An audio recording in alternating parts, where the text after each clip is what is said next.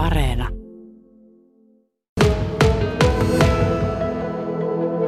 Rauhan puolesta puhuminen sotaa vastaan ei ole koskaan epätärkeää, siis se on aina tärkeää. Ja tota, äh, kyllä mä itse ajattelen niin, että, että tota, se on hirveän olennaista, että siellä on ihmisiä edustettuna monesta eri, äh, monelta eri alalta, monelta eri, monesta eri kulttuurista, minkä takia teatteri ei olisi mukana siinä. Taide on mulle aina ollut niin kuin keino hahmottaa maailmaa ja olla nimenomaan pienen, pienen ihmisen puolella.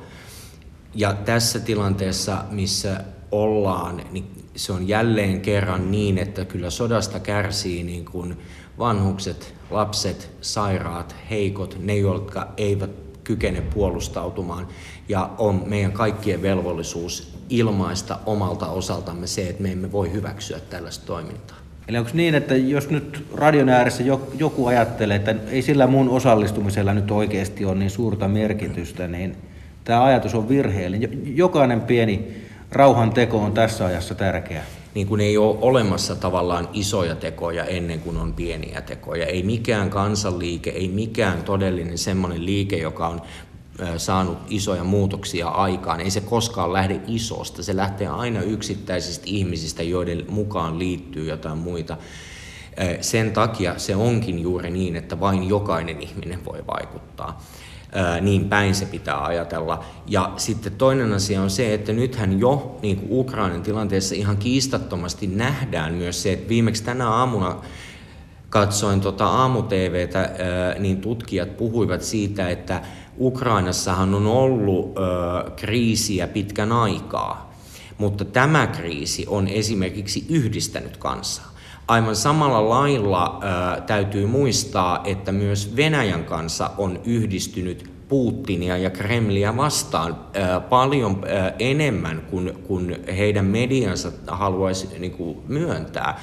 Nämähän on hirmu konkreettisia esimerkkejä siitä samoin, että tämä tapahtuu koko ajan ennennäkemättömät protestit ympäri maailmaa, ää, taloudelliset sanktiot ja kaikki näin. Sehän on nimenomaan kysymys siitä, että ihmiset tulevat yhteen. Vanha viisaus on se, että yhtenäistä kansaa ei voi koskaan hajottaa. Et nyt me ollaan sen äärellä ja sen takia jokaisen Pohjanmaan ihmisen ja jokaisen Keski-Pohjanmaan ihmisen, jokaisen kokkolalaisen ihmisen niin kun mun mielestä heidän velvollisuutensa on ilmaista se. Ja me voimme ilmaista sen rauhanomaisin keinoin, mutta ne näkyy jossain ne meidän protestit. Se on nyt ihan varma. Tämä voidaan pysäyttää. Niin se ensimmäinen reaktio, kun tämä kriisi todenteolla viime viikon loppupuolella löi päälle Venäjä, hyökkäsi Ukraina, mm. niin ensimmäinen oma reaktio oli semmoinen valtava pelko ja kauhu. Mutta sitten kun tämä asia on edennyt, niin tästä kaikesta kauheudesta on itselle noussut myös jotain semmoista kaunista, juuri se, että iso osa ihmisistä, suuri osa ihmisistä on tätä sotaa vastaan rauha, rauhan puolella. Mm. On, on ryhdytty toimimaan, osoittamaan mieltä, tekemään boikotteja ja muuta vastaavaa. On, Onko tämä nyt sitten just sillä tavalla, että tästä nyt pahasta on jotain kaunista kuitenkin tullut? Niin, no se on aina tavallaan niin kuin sama asia, että kyllähän niin kuin keskitysleireistäkin sanottiin, että viimeisenä kuolee toivo. Ja, ja tota, siellä tapahtuu uskomattomia, mitä on jälkeenpäin ihmiset henkiin jääneet ö, kertoneet, että siellä tapahtuu uskomattomia solidaarisuuden osoituksia. Aivan sama on niin kuin ollut nämä tämmöiset Estoniat ö, tai tämmöiset tsunamit, tällaiset, että, että kuinka ihmiset ovat niin kuin ihan konkreettisilla teoilla pelastaneet toinen toisiaan ja, ja tota, tulleet yhteen ja, ja osoittaneet mu- muutenkin solidaarisuutta.